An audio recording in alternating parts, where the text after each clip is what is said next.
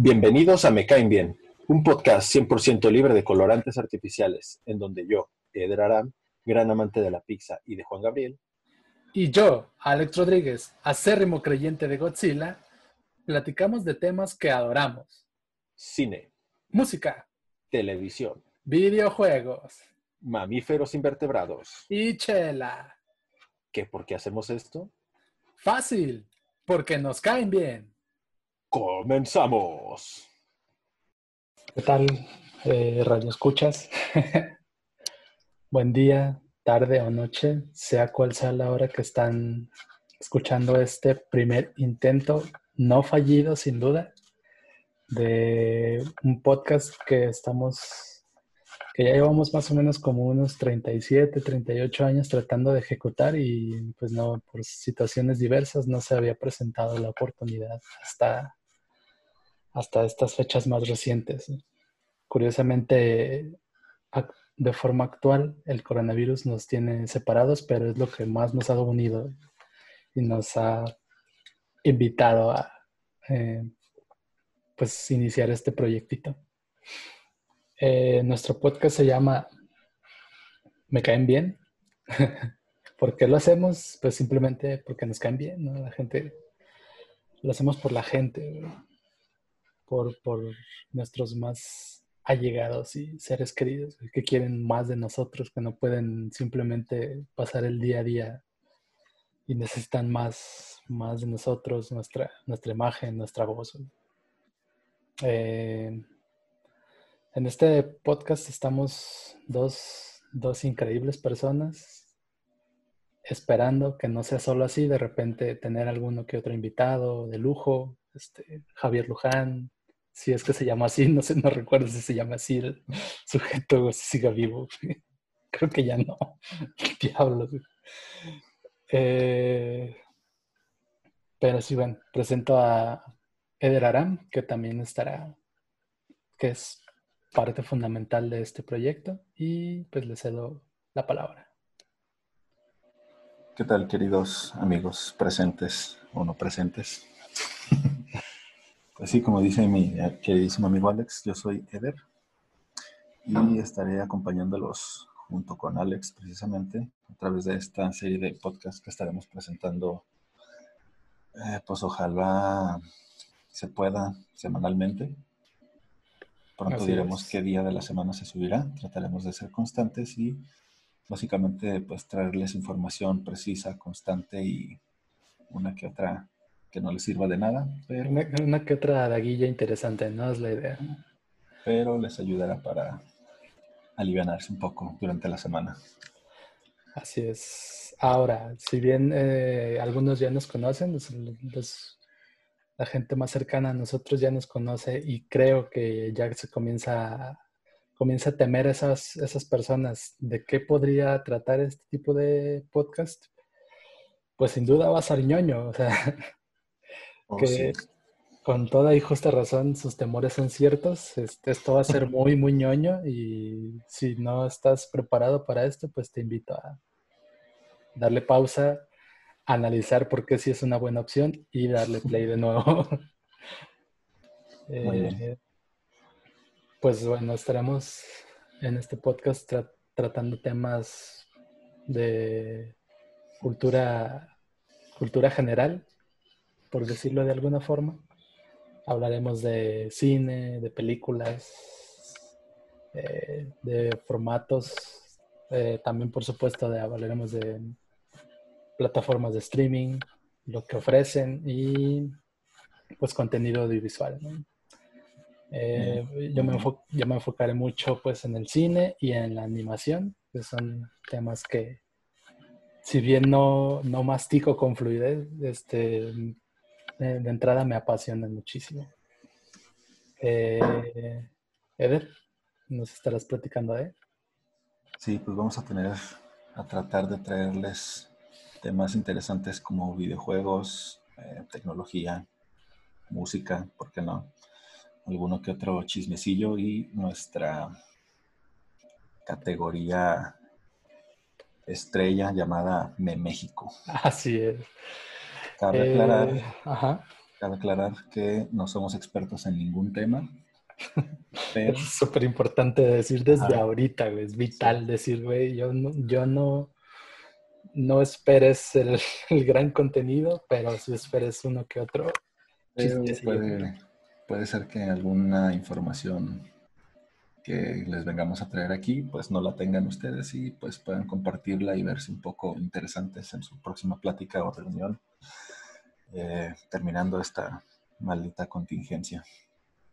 Así es. Para la gente que nos va a escuchar dentro de 7 años, que, o sea, nosotros ya estaremos súper bien posicionados, güey, y van a querer volver a los pininos de todo esto. De Nos Caen Bien. Y van a querer ver cómo comenzó todo esto. Pues actualmente nos encontramos bajo una pandemia global. No sé si ya existe algún otro término cuando se refiere a que es en todo el mundo. Pero pues el COVID SARS-2-19 P24 H1N1 coronadengue, güey. Y todas estas cosas pues que nos están agobiando y que nos obligan a hacer esto, al menos nuestros primeros capítulos a distancia. Y el avispón asesino. Y el avispón. ¿Por qué dejar atrás al chamaco, no? Una gran amenaza para el mundo, para los animalitos y sobre todo para las abejas. Muy bien. Pues nada. Entremos en materia.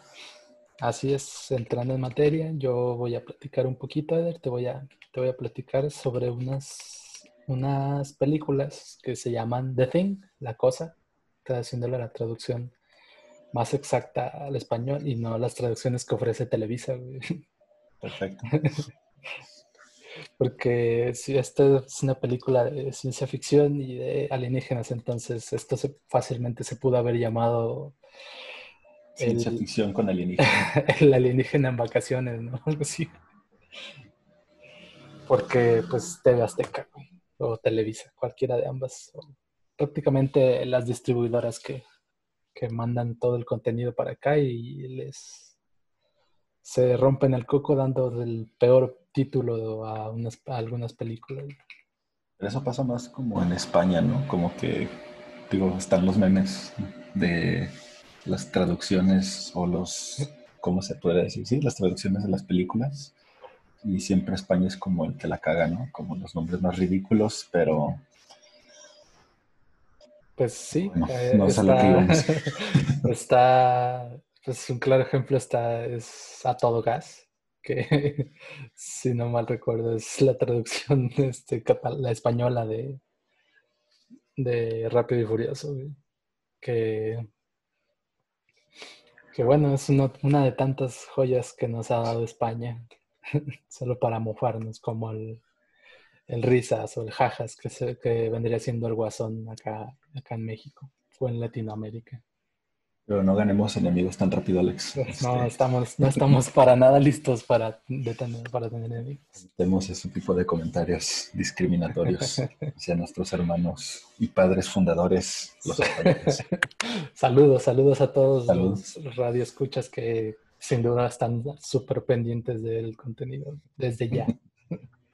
Nos escriben, yo estoy recibiendo ya ahorita comentarios de alertas. Ajá, ¿cuándo el tercer capítulo, ¿no? El segundo no existe todavía. Muy bien. ¿Y de qué trata La Cosa? La Cosa es una película basada en una novela de 1938 llamada ¿Quién anda ahí? O Who Goes There, en su versión original, que ya tenía una primera adaptación hecha en 1951 titulada La Cosa del Otro Mundo. The Thing from Another World, en su también título original. Una película en un blanco y negro que no tuvo pues, para nada aceptación, la de 1951, su primera adaptación. Le fue súper mal, o sea, la gente no peló esa película para nada. Como que el mundo en los 50s no estaba listo para la ciencia ficción, o al menos no para ese tipo. Pero pues le fue mal a esa primera versión. De la que vamos a platicar ahorita es una que se hizo en el año de 1982, que fue dirigida por John Carpenter. Sí, me voy a trabar un chingo, eso es una certeza, güey. John Carpenter es el mismo director de Halloween. No sé si estás familiarizado con Halloween. Es Mike Myers. Sí, el tipo de la máscara, ¿no? Blanca. El sujeto de la máscara blanca que trae no es Jason. Bueno, uno podría el otro tipo de la máscara blanca. El segundo sujeto o primer sujeto sería checar fechas, ¿no? Pero uno de tantos, digamos. Sí. Que tiene como 6 películas. ¿O cuántas tiene? Sí, tiene... Creo que son como 6 películas, pero algunas no son, no son canon, por hablar, por poner un término, porque la primera de las Halloween es con esta mujer, no recuerdo ahorita su nombre, pero que participó en la más reciente que estuvo por ahí de hace como un año. Es la segunda parte de esta película. Creo que cambia de personajes porque tenían la idea de que fuera más bien como un universo donde suceden varias cosas, ¿no? No querían como mezclar, que todas las películas fueran con Mike Myers. Uh-huh. Y al final pues resulta haciendo un cagadero de que pues estas sí son parte del universo, estas no. Al final todas las películas se mandaban al carajo. Pasa lo mismo con Jurassic Park, que ya platicaremos de eso en su momento. Pero sí, entonces el director de la película de La Cosa es el mismo director de la película de Halloween. Muy bien. Y al igual que la película del 51, pues le fue súper mal en las críticas, ¿no? Decían que lo único que rescataban eran sus efectos especiales, que en efecto son súper buenísimos. Y fue nominada precisamente sin ganar incluso el premio, pero fue nominada a Mejores Efectos y a Mejor Película de Terror. Uh-huh. Ya con el paso del tiempo fue siendo aceptada cuando se estrenó en el formato de video casero y también en televisión, donde la gente comenzó a darle muchísima mayor atención. En los cines pasó algo curioso porque competía con una versión más positiva de los aliens. O sea, está este género de terror alienígena espacial lleno de sangre, y a la vez en los cines estaba compitiendo con una versión súper bonita de un alien que es IT. O sea, tenía las de perder. Sí, de hecho es lo que te iba a preguntar, qué películas estaban como en esa época. Pero pues ya con IT, que es, pues creo que todos la conocemos, ya no tiene, o sea, yo no conocía la otra, pero sí conocía IT, entonces pues ya ahora entiendo por qué. Ya te podrías entender por qué una cosa sí lo ubicas y quizá la otra ya no tanto, ¿no? Porque estaba compitiendo con IT, o sea, IT es... Steven Spielberg. Así es Steven Spielberg. Incluso, al director de La Cosa, John Carpenter, se le ofreció que dirigiera IT. Y él dijo, no, eso está muy marica, yo no pienso hacer ese tipo de cosas, y la rechazó por completo. O sea, dijo, no, en definitiva no, eso no es para mí. Ahora se arrepiente, dado que no tiene el dinero de Steven Spielberg, pero bueno. Probablemente. Bueno, es una película, ya entrando completamente de lleno a La Cosa, es una película que entra en el género de terror y ciencia ficción. Trata de una presencia alienígena parasitaria que se desarrolla en la Antártida. Un grupo de investigadores americanos está haciendo estudios ahí y se encuentra con un perro que viene siendo perseguido. Te estoy hablando de los primeros 2-3 minutos de la película, no es un spoiler como tal. Simplemente pues hay unos investigadores en la Antártida y se encuentran un perro, ¿no? Corriendo así, bajando el cerro de nieve. Perro en la Antártida. Así es. Y detrás del perro lo está persiguiendo un helicóptero que le están disparando, ¿no? ¿Al perro? Sí, le están disparando al perro. O sea, perro fugitivo. Está disparando en pleno vuelo. En el helicóptero hay tripulantes noruegos. Ellos manejan otro idioma por completo. Y sufren un aparatosa caída. Si no mal recuerdo, sufren un aparatosa caída. Y pues no se entienden, ¿no? Los americanos no se comprenden con los noruegos. Hay una riña de etnias prácticamente, güey. Pues América, ¿no? Diciendo, ¡ah! Y la primera respuesta que tuvo fue disparar. Entonces, el único... Típico de estadounidense, ¿no? Sí. Pues dispara primero, pregunta después. Así es. Y... pues nada, que... la única persona que sabría qué demonios estaba sucediendo, pues fue asesinada. Era el perro. El perro. Y el perro. Era el perro el que sabía todo. Pero al perro tampoco podrías hablarle porque también era noruego. Vaya. Era imposible entonces saber qué estaba pasando en ese entonces. Así es. Entonces bueno, el perro es llevado a una perrera donde tienen más perros de trineo. Sí, escribí perro, la palabra perro 3 veces. Y ese perro se convierte en una especie de súper escalofriante alienígena ya por la noche y empieza a atacar a los otros perros que están ahí en esa misma perrera. Todos perros de trineo, son estos que parecen como lobos. Como huskies o... Sí, como ese tipo de raza. Ok. Ya pues la batalla se desenvuelve pues para derrotar al alienígena. Pero el asunto es que es un alienígena parasitario, güey. O sea, no es como que es un marcianito verde. Uh-huh. ¿Cómo atacó este alien? O sea, digamos que el perro fue el paciente cero. Ah, ahí está el asunto, güey. Más adelante vamos a ver qué sucede ahí. Se okay. Pone interesante la cosa, ¿no? Muy bien. Ahorita platiquemos cómo es que funciona el ataque del alien. Consideramos pues, por supuesto, que es un parásito. Entra en el cuerpo de una persona, digamos que entra en tu cuerpo, Eder. Estás preparándote una nieve raspada, güey, de guayaba. Ok.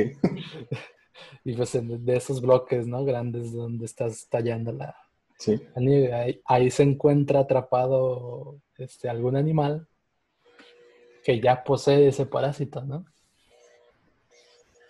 Al descongelarse ese hielo, güey, tú ya te comiste tu nieve, tú ya disfrutaste, te quitaste el calor.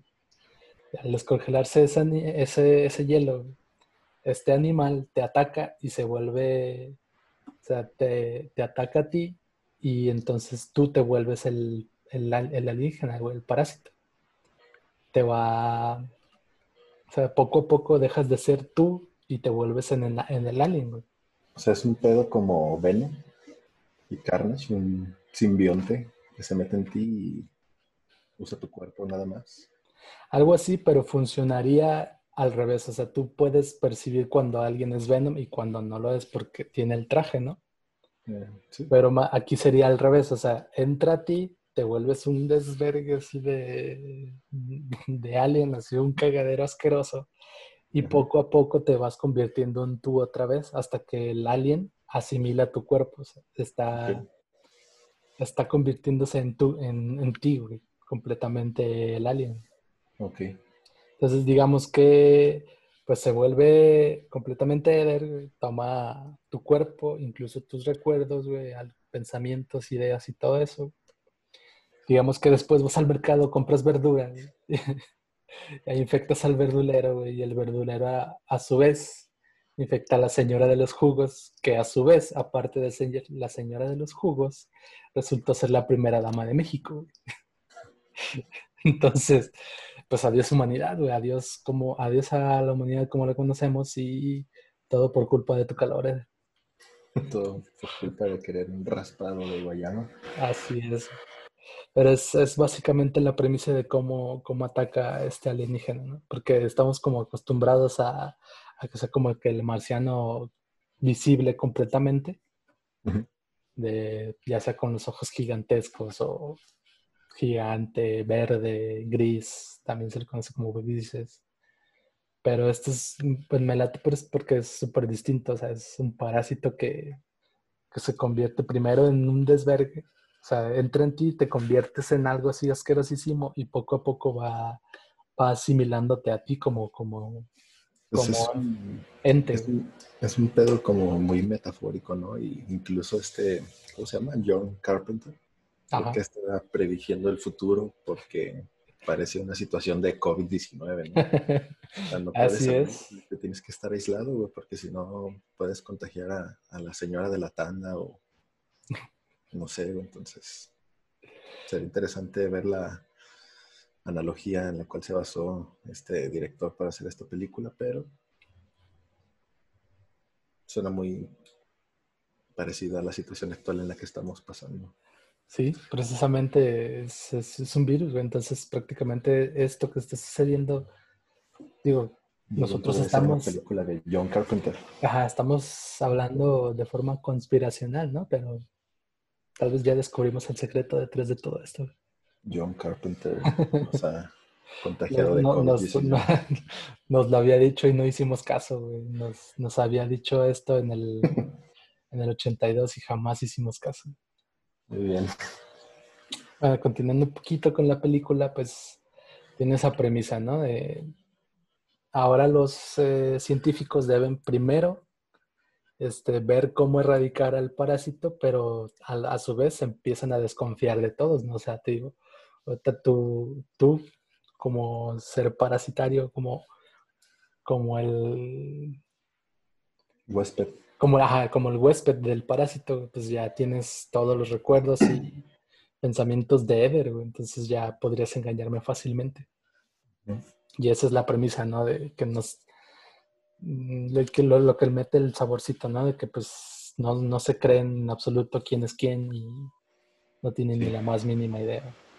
Y sí, en efecto, o sea, estamos hablando de una película relativamente viejita, es del 82, pero sí tiene unos efectos super padres, o sea, tiene unos animatrónicos que son como estos que ahorita mucha gente podría conocer como peluchitos o que se notan pues que son super falsos, pero que es el inicio de la animación, tal cual. O sea, antes de que existieran los efectos especiales realizados por computadora, pues se manejaba completamente con botargas, peluches, con algunos aparatos que tienen mecanismos para pues, hacer todo el asunto de movimiento.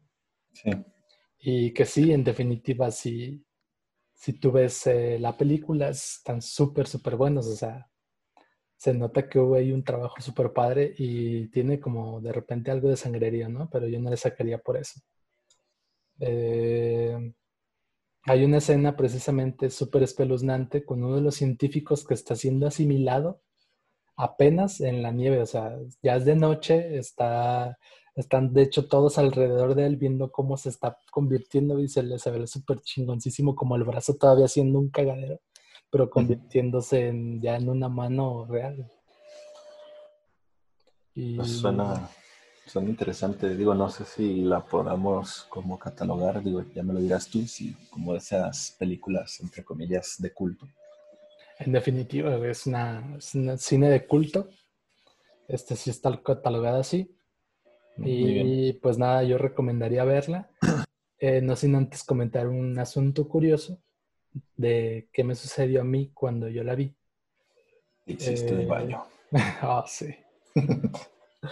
Estábamos, bueno, yo ya conocía desde hace años las películas, pero pues por estar todavía chavito no me animaba a verlas, ¿no? Uh-huh. El punto es que yo pensé, como hay una película en el 2011 que se llama prácticamente igual, yo pensé que habían hecho, o sea, de la del 82, la habían vuelto a hacer con este famoso...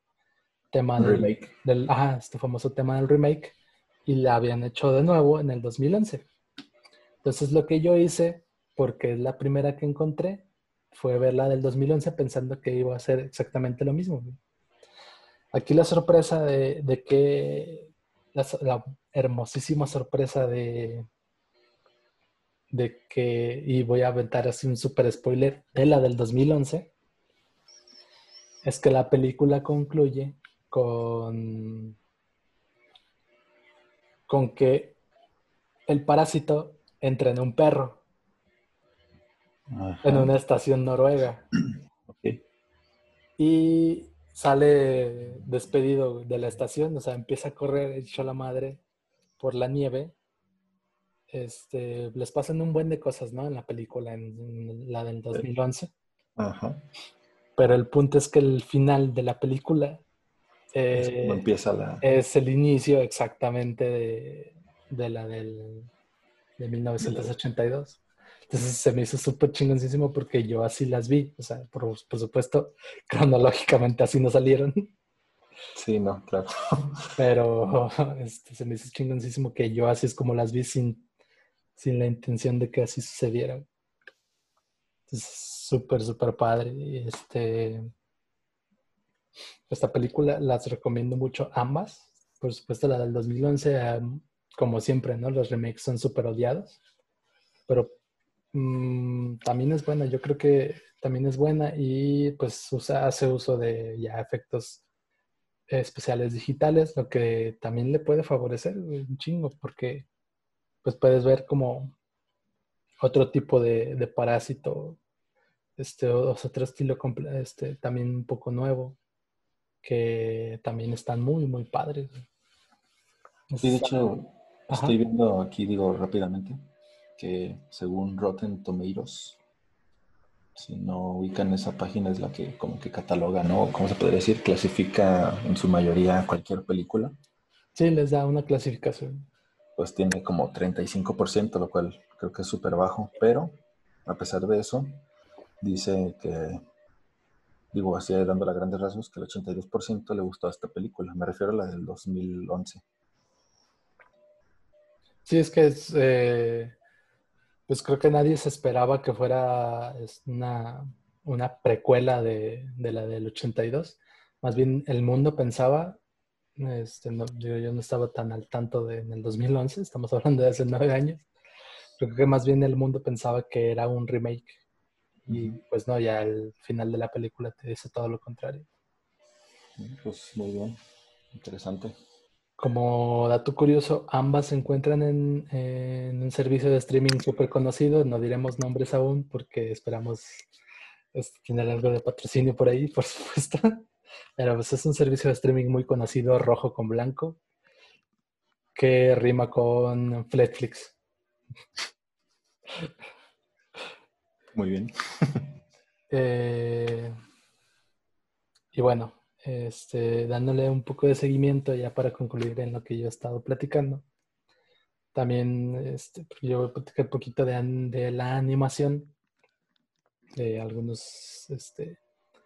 algunas animaciones que a mí me laten, creo que son buenas. Estuve viendo The Animatrix, no sé si ya te es familiar a ti. Algo, pero prefiero no tocar el tema de lo que sé yo. No, pues para eso estamos platicando, ¿no? Entrando de lleno en el terreno de la animación, les platico entonces. Estamos familiarizados, ya sea poco o mucho, con el universo de Matrix, ¿no? Uh-huh. Tenemos una que otra referencia, o al menos ubicamos a los personajes. Pues están Neo, Trinity, Morfeo, la lesbiana del meme, güey, Not Like This. No sé si llegan a ver ese meme. Buena referencia. Están a punto de asesinarla, güey, de desconectarla, y se le queda viendo al asesino y le dice, no, not like this, y de todos modos la mata, ¿no? Como que esperaba que la mataran, pues, de amor o algo así. Y le salió distinta el asunto. Pero el punto es que sí estamos de algo familiarizados, ¿no? Con el asunto. Sin entrar mucho en el asunto de Matrix, porque eso prácticamente nos da para todo otro podcast, porque son 3 películas, algunas novelas, y precisamente estos, que son cortometrajes, es como un recopilado, se llama The Animatrix, un recopilado de 9 cortometrajes súper buenísimos, que que hablan, que son parte del universo de Matrix, ¿no? Podremos a resumir un poquito de lo que es como Matrix, ¿no? Tal cual la esencia de Matrix, que es que lo que pensaríamos que es la realidad no es nada más que una simulación insertada en nuestro cerebro, mientras realmente estamos conectados a unos tubos, güey, que transmiten energía a unas máquinas que controlan nuestra existencia, güey. Ese sería como el resumen de qué es Matrix, ¿no? Tal cual. Para los que no lo sepan, como yo. Sí, es complejísimo, güey. Cuando todavía eran los hermanos Wachowski, ambos hombres, porque uno se volvió mujer por decisión propia, güey. Bueno, los Wachowski okay. son medio raritos. Tienen ahí sus ondas. Siempre hablan de sexo y pues traen sus ondas, ¿no? Pero el punto es que pues esa es la premisa de Matrix, ¿no? Y The Animatrix expande como toda esta idea. Por ejemplo, 2 de esos 9 cortos te hablan sobre el inicio de todo. O sea, la premisa es que los humanos están peleados con las máquinas, ¿no? Pero no te contextualizan en las películas tanto. Por supuesto, sí te mencionan algo, pero ya en estos 2 cortos animados expanden muchísimo más y te explican muchísimo más qué es lo que sucede. Por solo mencionar a 2 de los mejores cortos que yo creo que tiene The Animatrix. También hay uno súper buenísimo, que es un corredor que forza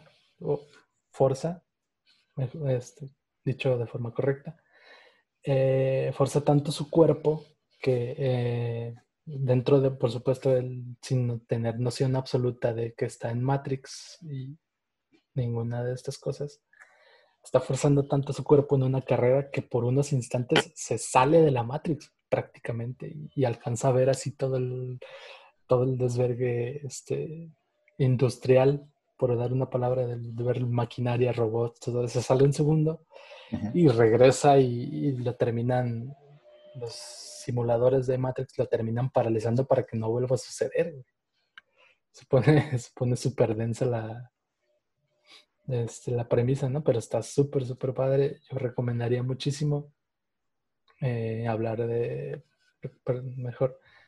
recomendaría muchísimo que si tienen una oportunidad y les late, por supuesto, yo les advertí, el podcast se iba a hacer súper, súper ñoño, es una garantía, ese es nuestro sello de garantía. Les recomendaría ampliamente tanto las películas que ya platicamos el día de hoy como estos cortos animados, y por qué no, que la raza vuelva a ver Matrix, la trilogía completa. De esta forma, le cedo la palabra a Eder para que nos platique un poco más. Vamos a modular los temas, entonces nos va a empezar a platicar un poquito más de algunos temas, ya quizá no tan ñoños, para que se sientan un poco más libres de toda esta carga de contenido basura.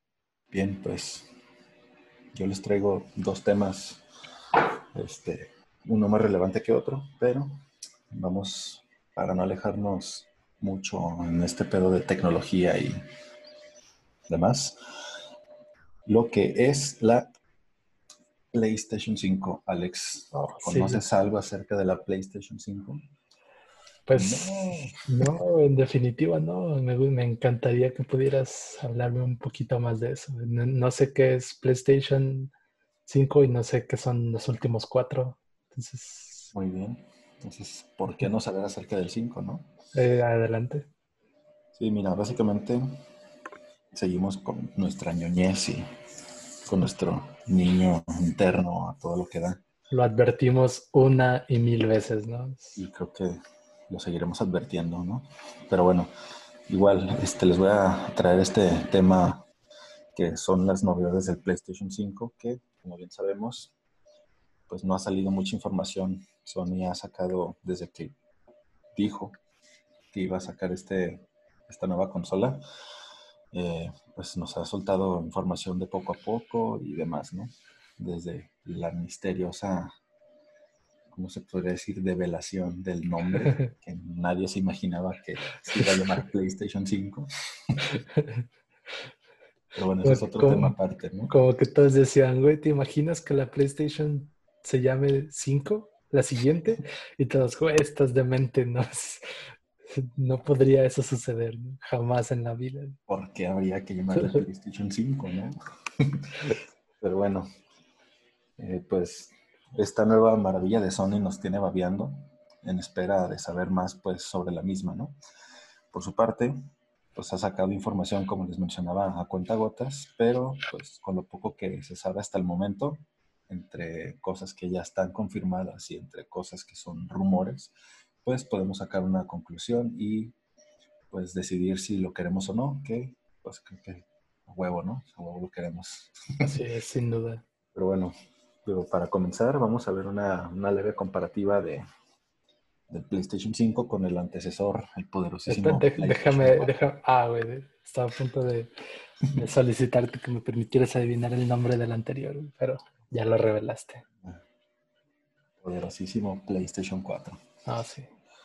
Y digo, básicamente para no llenarlos de información que ni tú, ni yo, Alex, ni los que nos estén escuchando posiblemente conocemos. De los 80,000 suscriptores que ya están súper pendientes. Voy a decir lo que creo yo que es lo más importante y lo que pues tal vez alcancemos a entender nuestras capacidades, cuestión de specs, ¿no? Pues bueno, la PlayStation 4 cuenta con una memoria RAM de 8 GB, mientras que el PlayStation 5 tiene 16, ¿no? Entonces, para empezar, pues ya sabemos que vamos a tener mucha velocidad, ¿no? El procesador o el CPU, pues es igual, básicamente es de 8 núcleos. La única diferencia aquí es en los gigahertz. El PlayStation 4 corre a 1.6 GHz y pues el PlayStation 5 a 3.5, ¿no? O sea, prácticamente dobletea tanto en RAM como en los gigahertz, ¿no? Están jugando póker, ¿no? Es como tomo tu apuesta y la doblo. Pongo más sobre la mesa. Pero ojo aquí, el PlayStation 5 tendría memoria de estado sólido. ¿Sabes lo que significa esto, Alex? ¿Sabes lo que es una memoria de estado sólido? No tengo ni la más mínima idea de qué es una memoria de estado. Ni siquiera conozco los estados de la materia.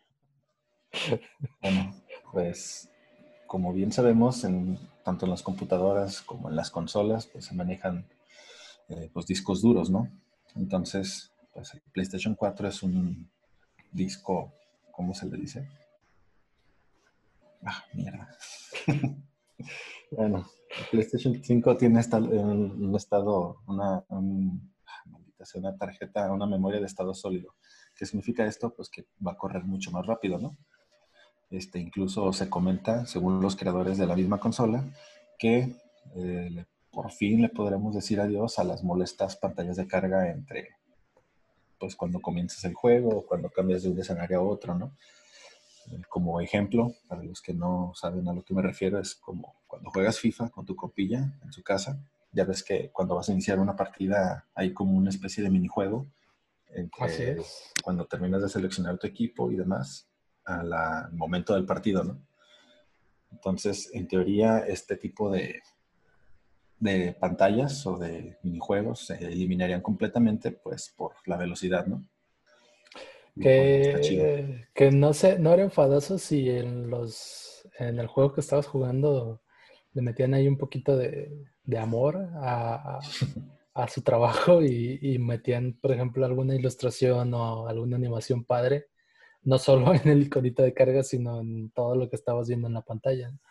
Viene a mi memoria The Last of Us, que tenía, creo que ahí algunas, como, pues no sé si recuerdo que eran como unas texturas, o algo que se veía mientras estaba cargando que lo hacía súper agradable simplemente por lo que lo estabas viendo, ¿no? Se volvía hipnotizante estar viéndolo.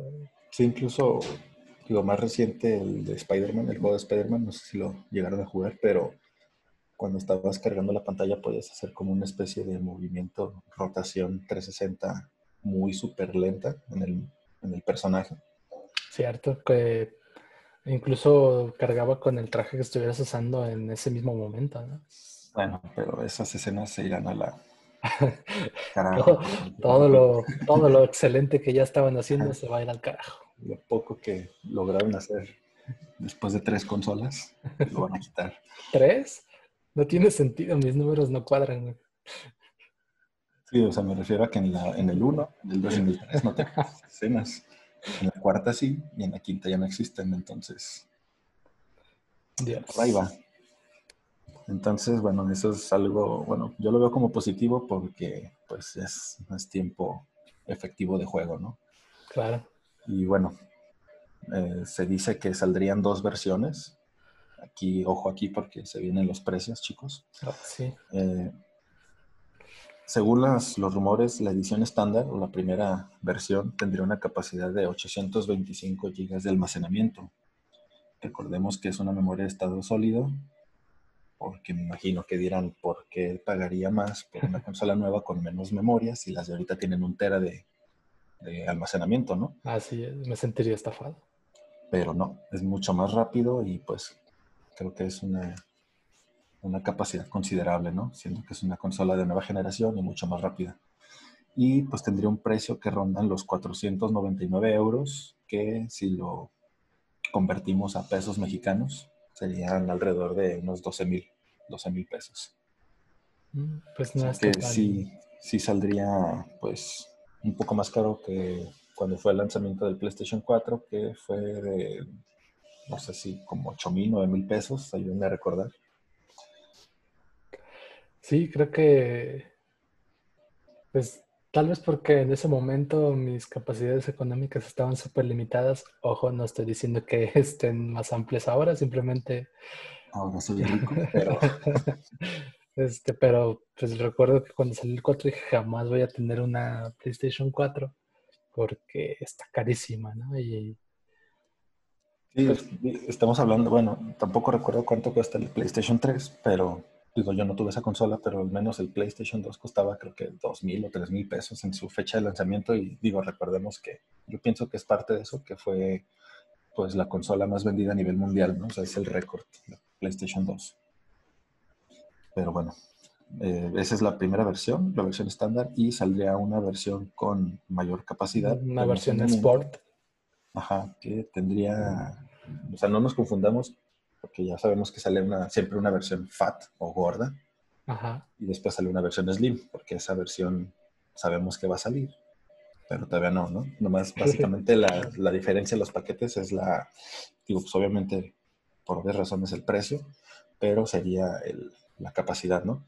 Entonces esta segunda versión saldría con 1.65 teras, pero costaría alrededor, aclaremos que son rumores, todavía no se ha filtrado un precio oficial, serían los 599 €. O sea que costaría alrededor de 15,500 pesos o el equivalente de un bocho. Prácticamente sería el precio de un vehículo motorizado de los, ¿qué? ¿40s? Estoy yendo muy atrás, muy adelante, ¿sabes? No. Y, bueno, Sony, se corrían los rumores también que tendríamos retrocompatibilidad con consolas pasadas, hablando desde la PlayStation 1 hasta el PlayStation 4, pero como sabemos, pues eso solamente fue una farsa, ¿no? Entonces, lo que sí está oficialmente pues dicho es que sí vamos a tener retrocompatibilidad únicamente con juegos de PlayStation 4, ¿no? Incluso se decía que se está trabajando para optimizar los mismos para que a la fecha de su lanzamiento, que más adelante vamos a hablar de eso, tendríamos alrededor de 100 juegos listos para jugar en nuestra consola nueva, ¿no? Lo cual, pues, digo, pues está bien, siendo que pues tienes una consola de 8,000 pesos, la vas a desechar por una de 12,000 y dices, ¿qué hago con todos los juegos que tengo, no? Pues no los vas a tirar, los vas a poder utilizar. Eso pues por parte del precio y de la retrocompatibilidad, ¿no? Y bueno, ahora Hablaremos de lo poco que ya conocemos oficialmente acerca de su hardware. Sabemos que no se ha revelado como tal la apariencia de la consola, pero ya sabemos cómo va a ser el control, ¿no? Entonces, sí, en efecto. Sí. Entonces, bueno, lo primero que podríamos mencionar es que pues, ya no quisieron por alguna razón rara llamarle el DualShock 5. Ahora se llama ilógico. DualSense. Sí, se me hace ilógico porque pues la consola sí es PlayStation 5, porque el control no llamarle DualShock 5. Pues no, se llama DualSense. Y les voy a platicar un poco de las características que tiene. Lo más llamativo, no sé si lo sepas también tú, Alex, pero es que tiene tecnología áptica. ¿Qué significa esto? ¿Qué es esto, Eder? ¿Qué es la tecnología áptica? Miren, chavos. Esto significa que hará que nos metamos más en el juego, o sea, que sea más inmersivo. Por poner un ejemplo, si estás jugando algún shooter, dependiendo del arma o dependiendo de la situación, el gatillo o los botones pondrán más fuerza o más resistencia. O sea, que se pondrán más duros, ¿no? Para decirlo más fácil, más prácticamente.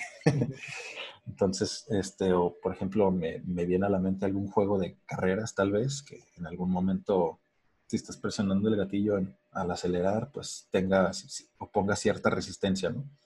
Lo cual va a hacer que pues tengas una mayor inversión en el juego. Entonces, eso, aquí, bajo esta premisa, ¿sí aplicaría el que si le aprieto más fuerte va a ir más rápido?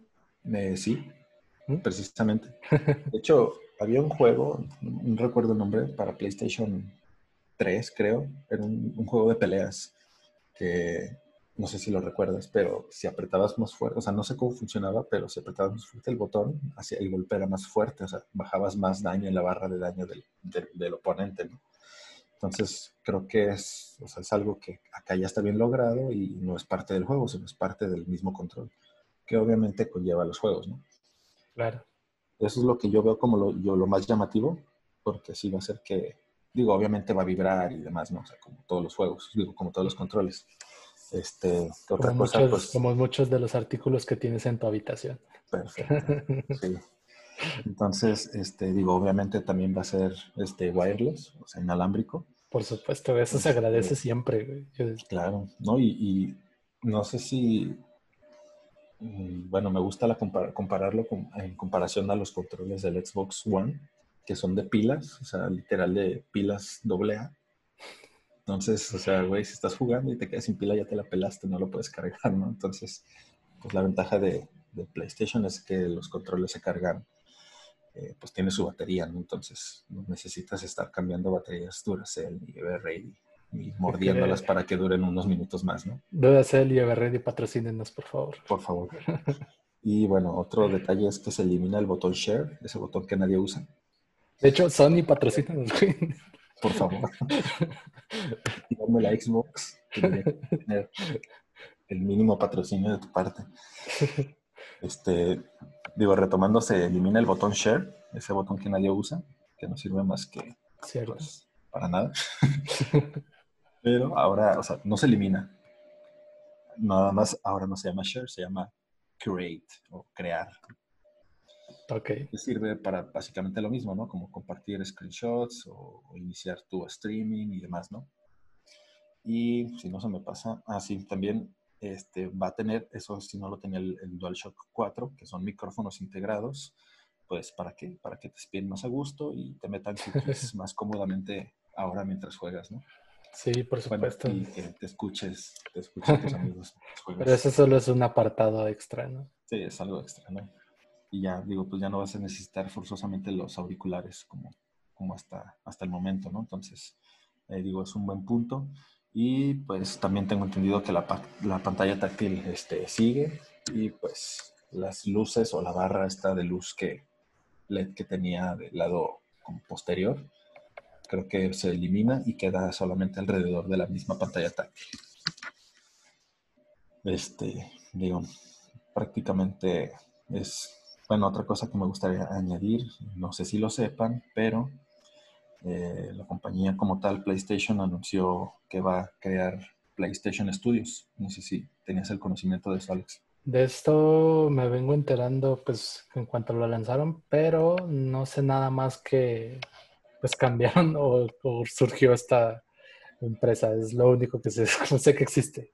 Sí, o sea, básicamente es como, ya ves que hay juegos exclusivos para PlayStation, ¿no? Como Spider-Man, God of War, The Last of Us, no sé qué otro. Pero prácticamente lo que hacen es que esta empresa o este estudio reúne estas empresas que van a hacer juegos exclusivos para la creación de los mismos, pero van a mantener su autonomía, ¿no? O sea, no van a interferir en la creación de los juegos ni en la forma en la que los hacen. Simplemente es como algo de mercadotecnia. Ya, le dieron un nombre a la casa, ¿no? Ajá, exactamente. O sea, como que van a ser las mismas casas desarrolladoras, pero van a salir bajo el nombre de PlayStation Studios, aunque sabremos quién lo hizo determinado juego, ¿no? Claro.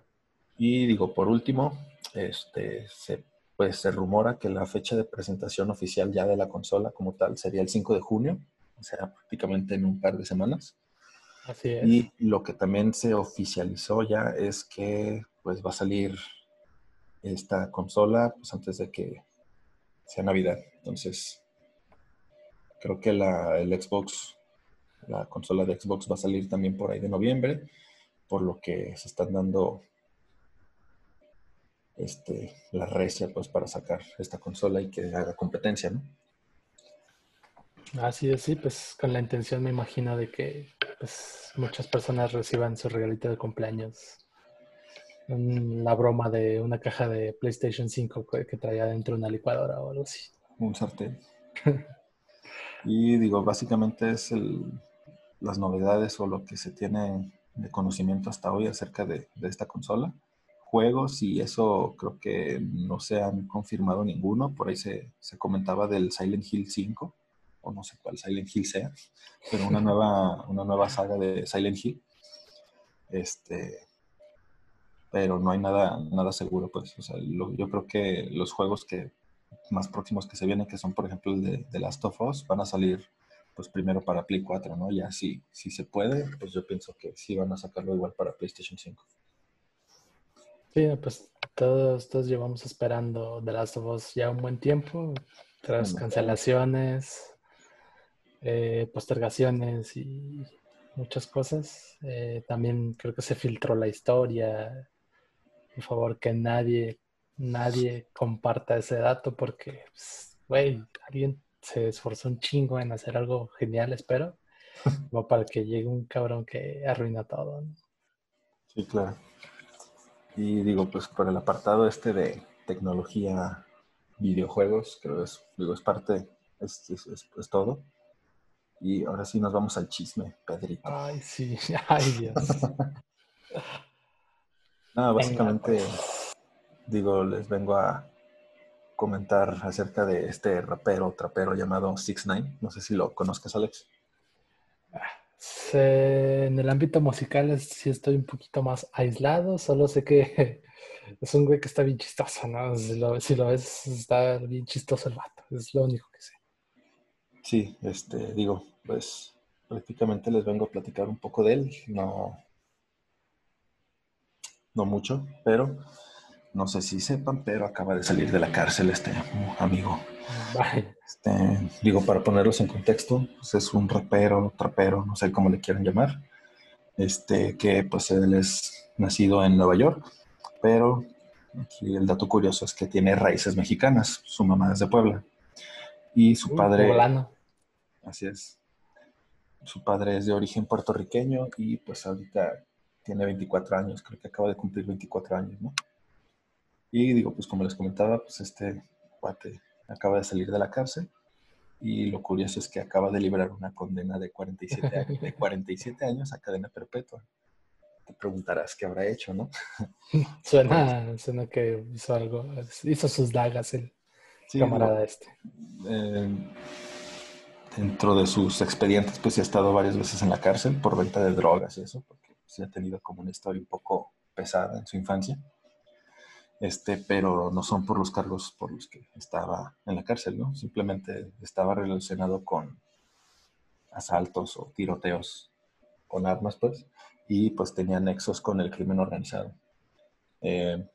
presume él en sus canciones ser parte de uno de esas mafias, o no sé cómo llamarlo, barrios, en el cual pues cometían los crímenes y demás, ¿no? Entonces, pues lo agarraron, lo metieron a la cárcel y estaba a punto de pasar toda su vida dentro de la misma, hasta que pues su abogado logró hacer pues hay un movimiento inteligente, ¿no? Que fue poner las cosas sobre la mesa y decir, si delatamos como agente de los mismos nexos con los que él tenía, pues le quitaban como años, ¿no? Sí. Entonces, al parecer, digo, pues obviamente está fuera, por lo que sí lo hizo. Delató como a sus compañeros y a sus jefes y demás. Porque le quitaron un año por cada chivatazo, entonces. No sé cuántos fue realmente, pero, o sea, de tener ponle tú la cadena de 47 años, pues solamente pasó 2, ¿no? Y okay. Aquí va la cosa, pues, como curiosa, ¿no? Que le dijeron, bueno, vas a pasar 2 años en la cárcel, si delatas como a los peces gordos, y pues digo, pasó. Entonces, digo, por si no fuera poco eso, reducir su condena, salió antes de esos 2 años que tenía previstos, porque, pues como sabemos, estamos en pandemia, entonces estaba este pedo del COVID-19, y el muchachito pues tiene asma, ¿no? Entonces, su abogado, valga la redundancia, abogó por él para que pudiera terminar su condena unos meses antes en su casa, como arresto domiciliario. Y pues el abogado le dijo que simón, que no había pedo. Entonces lo dejó irse a su casa y pues terminó su corta condena de 2 años, pues, no en 2 años, ¿no? Unos meses antes. Entonces, digo, esto, como les decía, como para ponerlo en contexto, ¿no? Por si fuera poco, a los pocos días de que salió de la cárcel, pidió al juez grabar un video musical en el patio de su casa, ¿no? En su yarda, ¿no? O sea, ya le hicieron el paro de no quedarse 47 años, le hicieron el paro de salir antes de los 2 años. Ya ve, dice, pues, tírenme paro en grabar un video, ¿no? O sea... El mazo no tiene suficiente, ¿no? Entonces, pues sí, el tipo grabó su nuevo sencillo, su video nuevo sencillo que se llama Cuba. Y digo, pues como dato curioso, pues este video rompió el récord de la canción de hip hop más vista en YouTube. Vaya. Como 45 millones de reproducciones, algo así. No tengo el dato exacto. Y pues por si fuera poco, se burló de Drake. Si conoces a Drake, ¿no? Supongo. Sí. Que pues tenía como el récord, que es como de 35 millones de vistas o algo así. Pues... un poco pesado este chavo, ¿no? Después de eso... Ah, ok, continúa. Dime. Es que también, bueno, de lo nada que sé, por ni siquiera decir poco, sino de lo nada que sé, es que tuvo pedos con Snoop Dogg, ¿no? O son cosas muy actuales. Sí, ¿vamos a llegar a eso? Pues sí, le gusta como ser un poco mediático, por así decirlo. Pero es a lo que iba... Bueno, es parte de lo que iba a comentar, ¿no? Este cuate pues retomó sus redes sociales y demás, ¿no? Entonces hizo una sesión en vivo en Instagram y pues acumuló un aproximado de 2 millones de personas, ¿no? O sea, está muy, pues, muy pesado, ¿no? 2 millones de personas viéndote en el celular, ¿no? Sí, digo, para que ponerte en contexto, Alex, pues bien sabemos, digo, yo sé que no eres muy bueno en matemáticas, ¿no? Pero es como claro. Si Tlaxcala y Colima juntos, y sí, para los que no crean, Tlaxcala sí existe. Tlaxcala no existe, son los papás. Güey, sí existe, bueno, es como si Tlaxcala y Colima juntos, güey, o sea, todos los 2 estados juntos estuvieran al mismo tiempo viendo el directo, ¿no? Entonces digo... ¡Demonios! Es un chingo de gente, ¿no? Y pues otra cosa curiosa es de que el récord que existía antes, lo tenía pues nada más ni nada menos que tu conejito favorito, Alex, que es Bad Bunny. Y tenía, o sea, el récord que hizo él fue de 300,000 personas, ¿no? Entonces, pues digo, aquí tenemos dos.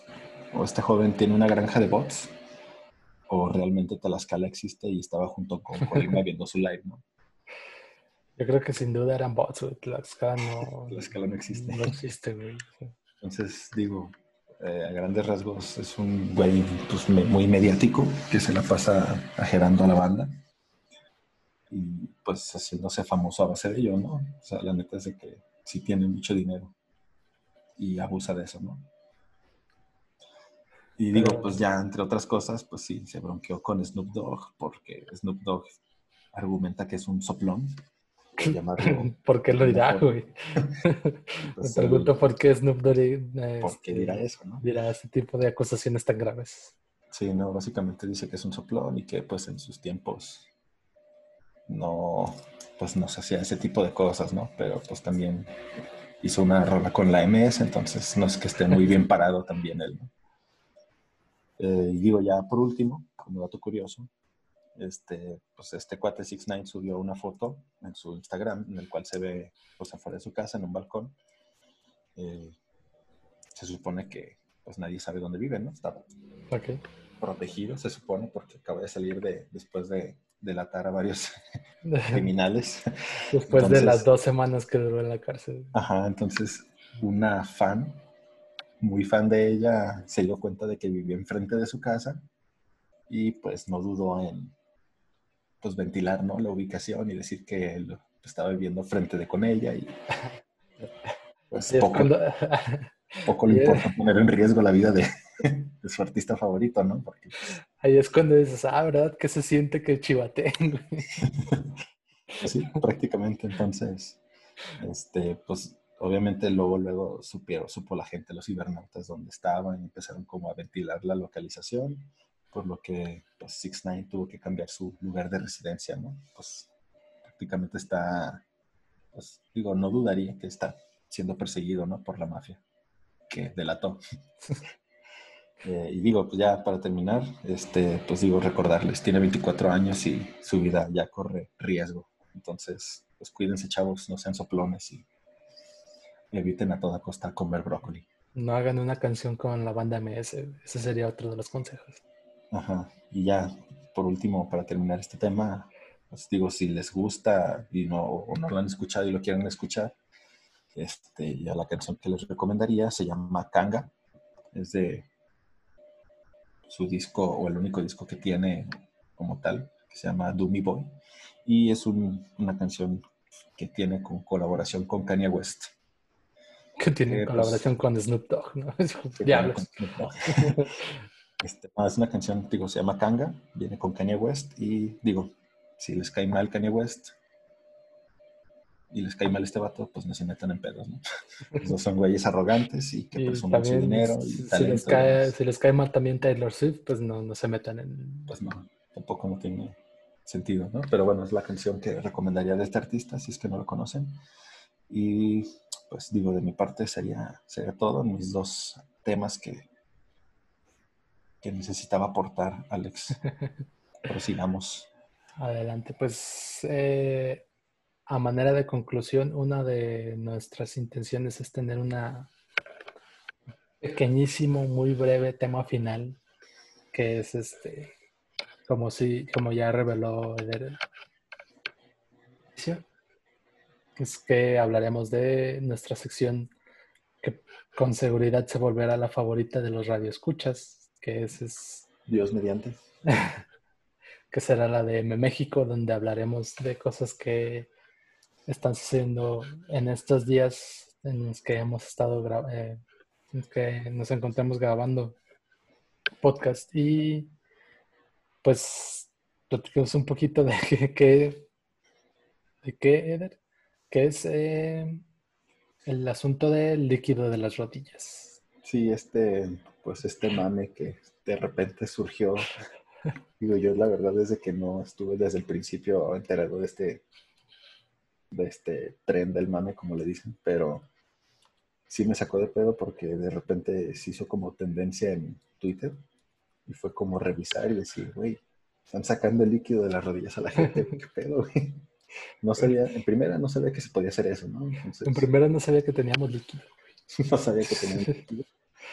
Posiblemente ya no lo tenga yo. Es una teoría. Pero... confirmo. Pero bueno, o sea, me puse a investigar yo un poco acerca del origen de este mame que estaba. Y todo parece indicar que es un comentario en Facebook. No sé si sea cierto o no. De un güey que, pues... tiene un amigo, ¿no? El típico que tiene un amigo que trabaja en el IMSS, en el cual afirma que, pues, a la gente que se está muriendo, o bueno, no, más bien dice que están matando a la gente, güey, para sacarles este líquido de las rodillas y venderlo porque, según el argumento de este joven, vale más que el oro y que el platino juntos. Entonces, oh, sí. Pues, ¿por qué no matar gente para sacarle el líquido de las rodillas, no? O sea, entonces, bueno, y otro dato importante es que vale más el líquido de la rodilla derecha que el de la izquierda. No sé cómo putas van a saber de qué lado es, pero... Pero bueno, vale más el de una rodilla que el de la otra. Supongo que porque la mayoría de la población es diestra, ¿no? Tal vez, güey. La minoría somos zurdos, entonces, pues... La gente camina solamente con la pierna derecha. Sería también investigar eso, ¿no? Que cómo funciona, cómo se manifiesta el líquido de la rodilla de la gente que es zurda. Sí, ahí se invierte el valor, o sea, de su líquido. Si le ponen el líquido de la rodilla izquierda a una derecha... Te vuelves inválido, güey. Te quedas inválido porque están alterando. ¿Tienes dos pies izquierdos o...? ¿O qué es lo que pasaría? Güey? Desarrollas la otra parte de tu cerebro, güey. Aunque viéndolo... O sea, por el lado positivo, güey, es como que si no eres bueno como bailando... Puedes inyectarte líquido de la rodilla derecha en la izquierda, güey. Y ya no tendrías dos pies izquierdos, güey. En definitiva, o sea, tendrías que comenzar tu dosis diaria de líquido de la rodilla de alguien zurdo para poder dominar un poquito más los bailes típicos regionales de México. Sí, ¿no? O sea, ser todo un chayán. Otra cosa que se me ocurre es como... A los futbolistas, güey. O sea, que son menos, o sea, son minoría los zurdos, entonces, ¿por qué invertir en comprar un güey zurdo si pues tienes a un güey morrito de la cantera que le puedes inyectar líquido de rodillas de la zurda para que se haga bueno con esa pierna, güey? Yo creo que los futbolistas son el más grande mercado de líquido de rodillas, güey, porque ellos sí tienen que exigir a su cuerpo un gran rendimiento. O sea, uno que no realiza ningún esfuerzo físico, pues puede prescindir, ¿no? Ajá, exactamente, puede prescindir, pero un futbolista, güey, los héroes de México. Sí, no me gusta el fútbol. Los héroes de México, pues, tienen por necesidad, güey, que con un consumo, pues, espero que de al menos 2 a 3 sesiones de líquido para rodillas. El líquido para rodillas diario, güey. Porque el desgaste físico es impresionante. Entonces, sí. Pues yo diría que bueno, ¿no? Que la gente está donando su líquido, o al menos no donando, pero que se están recibiendo una gran cantidad. Pero... pues se está invirtiendo, ¿no? O sea, de alguna forma... En el futuro de México. El futuro de México se ve apagado por el aspecto de que muchas empresas están cerrando, pero güey, rodillas tenemos, ¿no? Rodillas ahí tenemos 2, güey, entonces... Güey. Líquido está para regalar, güey. Digo, no lo hagan porque está caro, pero hay para regalar. Sí. Y bueno, yo me di la tarea de buscar algunos memes. Sé que no los pueden ver. Pronto los subiremos a nuestras redes oficiales que aparecerán conforme se den los capítulos. Pero bueno, no sé si viste una historia, quiero pensar que es real, como esta del líquido de las rodillas, pero una familia, o sea, hubo una persona que se puso como grave, que se tuvo que ser trasladada al hospital. Entonces, con esta historia en las calles, la familia optó por tomar su cubrebocas, porque tenemos que salir todos con cubrebocas. Sí. Y salió literal toda la familia a cuidar a su enfermo, ¿no? Y pues bueno, se ve la foto de toda la familia en la ambulancia, cuidando de que no le vayan a quitar el líquido de las rodillas a su enfermito, ¿no? Entonces, Es que tal vez ya la tenían destinada para algo, ¿no? Tal vez la familia estaba a punto de emprender un negocio, güey. Oh, y es que, güey, es que se iba a financiar con el líquido de las rodillas de pues qué asegurado, de mi tío, güey. Y Armando. Ajá, y no podemos permitir que unos vándalos, como los médicos, Sí, de hecho, la historia es de que la familia González no dejó viajar a Búlmaro González, que es el enfermo, que presentó síntomas de COVID-19 y pues se fue llevado en ambulancia para checarlo, ¿no? Pero pues se llevó a toda la familia para que no le volaran el líquido de las rodillas. A la gente y la gente incrédula, ¿no? Yo estoy completamente de acuerdo en que esto es un asunto real, el líquido de las rodillas existe. Claro. Tlaxcala no existe. Es más creíble para mí que el asunto de las rodillas sea toda una mafia a que Tlaxcala exista, güey. Suena lógico y sólido tu comentario. Digo, ese es uno de los que más me llamó la atención. Otro donde, el típico meme donde sale Joaquín Fénix interpretando al Joker con un cigarro. El típico no lo entenderías. Claro. Y pues el diálogo es, doctor, viene por tos. ¿Por qué está revisando mis rodillas? Abajo viene el no lo entenderías. Por supuesto que no. Y creo que está otro donde viene no recuerdo el nombre del señor de Breaking Bad, ¿cómo se llama? Heisenberg. No.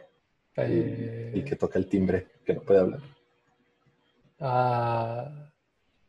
Sí, se ubicó, pues el que está inválido. Bueno, pues ese. Pues está él, ¿no? Está él, ya. Ese es el meme. Él es el meme. Y bueno, dándole al cierre, no solo el tema del líquido de las rodillas. Pues cuídense un chingo, valen. Cuídense, chavos. No saben el valor que tiene. Que tienen ahí entre sus piernas, no las abran, no... Caras vemos, extractor de líquido para rodillas, no sabemos. No sabemos, sin duda. O sea, sean muy precavidos a quien le comparten la información de cuánto líquido aún poseen en sus rodillas. O sea, sí, es que poseen. Esa misma información también, yo creo que valdría oro. O sea, si tú dices, es que me queda un 80% de líquido. Dices, güey, ese güey es una mina, vamos a asesinarlo. Una minita andando. Literal, andando. Incluso, digo, se rumora, para terminar y concluir con este tema de tan importante, pues, que nos conlleva como nosotros, como personas informantes. Se dice que en el mercado negro en algún punto va a valer más que una criptomoneda, entonces... va a valer un poco más del precio actual de una Bitcoin que sobrepasa los miles de dólares, ¿no? Entonces, pues, considérenlo. Cuídense. Usen rodilleras. Procuren, ¿ves? El incremento por la demanda de las rodilleras será abismal. Sin duda, o sea, es el nuevo mercado más grande que los cubrebocas, que también va a empezar a la baja y las rodilleras a la alta. A la alta, muy bien. Y pues nada, ya vamos concluyendo ya este primer episodio o episodio piloto de Me Caen Bien podcast, que es de los que estamos ahorita. Somos, por supuesto, Eder Aram y un servidor, Alex Rodríguez.